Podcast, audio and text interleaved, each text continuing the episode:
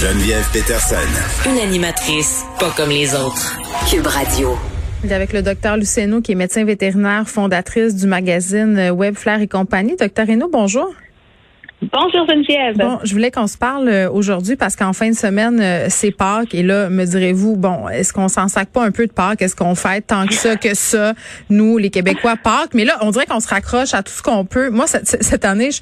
Je, je planifie des fêtes de Pâques plus grosses qu'à l'habitude, juste parce que j'ai envie de faire quelque chose de le fun avec mes enfants. Donc, qui dit Pâques, dit euh, chocolat, dit fleurs, euh, dit toutes sortes de choses qui ont l'air anodines et qui font plaisir aux enfants, mais qui peuvent être vraiment très dangereuses pour les animaux de compagnie.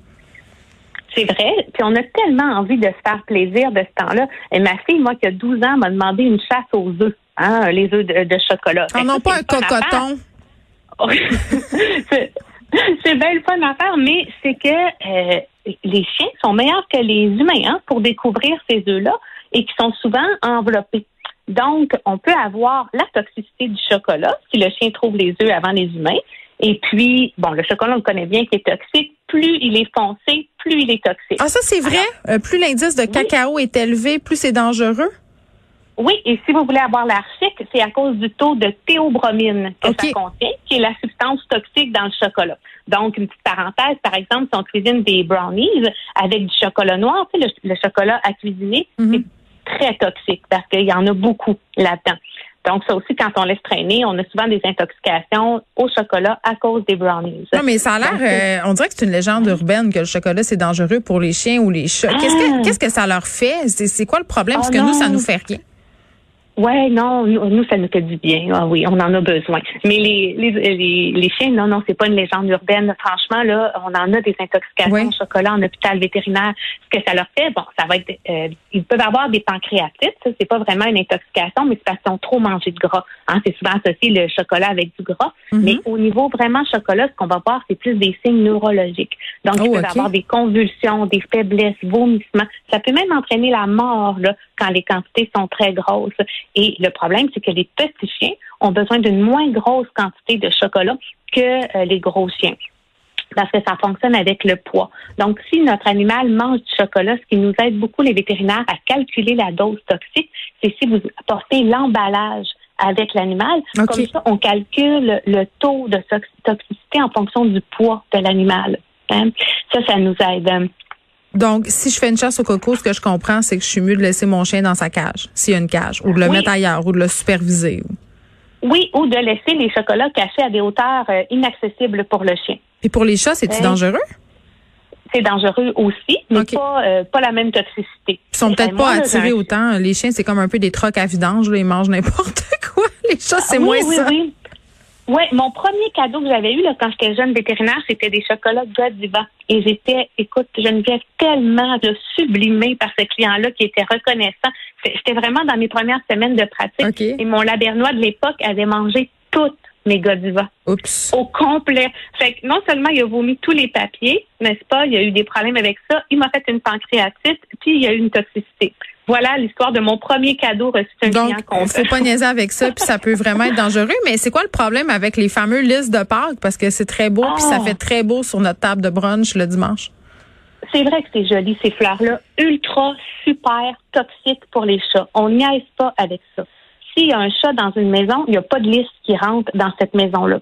Comme on disait tantôt, on a envie de se faire plaisir, hein, s'acheter un petit bouquet, mettre ça sur la table Pascal.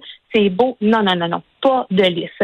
Toutes les parties de la plante sont toxiques au complet. Les pétales, euh, les, je suis pas bonne d'implante, le métis qui est au milieu de la fleur, euh, les, les pistils. Tout, les pistils. Pourquoi c'est ça? Souvenir de secondaire trois. Euh, non, mais sans jeu, mais est-ce que les chats, ils sont attirés de manger ça? Parce que je... ben, tu sais, quand tu rentres une fleur dans la maison, le chat, il va observer. Hein, ouais. Le chat, il aime ça voir tout ce qui se passe dans son environnement. Fait qu'il peut, par exemple, se frotter sur cette plante-là et après ça, juste lécher ses poils. Mm. Le pollen qui a été déposé sur les poils, c'est assez pour que ce soit toxique. Et ce que ça fait, c'est au bout de quelques heures, il va développer une insuffisance rénale aiguë et nous n'avons pas de traitement. On, on peut rien faire. Essayer de, ben, on peut soutenir les reins du chat en espérant que la toxicité passe. Oui, puis ça, ça coûte une beurrée, hein, docteur Hénault, on va se le dire. Ben oui, parce que c'est des grosses, grosses hospitalisations avec okay. haut risque de mortalité. Souvent, on veut les garder en observation même la nuit. Et puis, les reins, c'est un organe filtre obligatoire. Tu sais, même chez les humains, on va faire de la dialyse, ce mm-hmm. genre de choses. On n'a pas tous ces moyens-là pour les chats. Donc, non, non, non. Garde bon, facile, pas de liste où il y a des chats. On achète d'autres sortes de fleurs, euh, puis on vérifie euh, que c'est pas toxique pour nos animaux sur Internet. Là, je vais poser une question que j'estime un peu stupide, mais je, moi, je pensais pas que ça se pouvait encore des gens qui achetaient des lapins à Pâques euh, euh, pour leurs enfants sans avoir trop réfléchi. Il me semble qu'il y a eu comme dix oh. milliards de campagnes de pub pour dire que d'acheter un lapin, un poussin, un, un canard ou tous ces animaux de ferme là, qu'on trouve donc cute à Pâques, c'est la, c'est une fausse bonne idée. Geneviève, crains-moi pas. Ben, je te crains, là, vas-y, t'es là pour ça. deux, deux personnes m'écrivent « Allô, docteur Hénault, je veux acheter un lapin pour ma fille de cinq ans, l'autre de huit ans. Quelle race me recommandes-tu? » C'est, c'est incroyable. Mais attends, si on réfléchit, c'est correct. Si tu réfléchis à c'est quoi avoir un lapin, puis ce que ça impliquait comme soin, puis comme temps de vie, ça, t'as le droit, là. Mais, mais c'est ça, il faut réfléchir avant. Ben moi, j'adore les lapins. Mais il y a deux choses oh, qui ouais. marchent pas là-dedans. Ah, oh, moi, j'aime ça. Moi, les j'aime lapins, ça les manger. Oh non, Geneviève. Okay. C'est vraiment des êtres là, très, très gentils. Un lapin, c'est comme un chat. Ça vit en liberté oh, dans la maison. C'est pas, oui, c'est pas un animal qu'on laisse dans la cage, là. Non, non, c'est un animal qui a besoin d'un minimum de trente heures par semaine de liberté. Ah, mais je ne savais pas, ça, docteur Hénault. Moi, dans ma tête, un lapin, oui. tu gardes ça dans un clapier, là.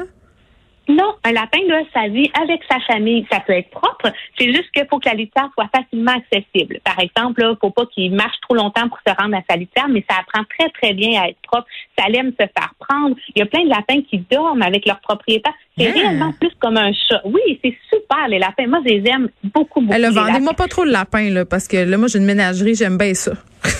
Oh, genre, moi, je te dis, c'est un petit animal qui me plaît beaucoup de par son intelligence, son drôle, son, ils ont, ils ont, ils ont de l'énergie, ils s'intéressent, ils interagissent bien avec la famille. Mais ce que j'aime pas dans les emails que j'ai eus ce matin, mm. dans les messages, c'est pas tant que les gens aient réfléchi ou pas, mais on peut pas penser qu'un enfant de cinq ans va prendre responsabilité du lapin. Ah ben non, mais jamais. Quand t'achètes un animal de compagnie, même si tes enfants te promettent sur la tête de leur toutou préféré qu'ils vont le sortir, qu'ils vont s'en occuper, ça, on s'entend là, ça dure deux semaines.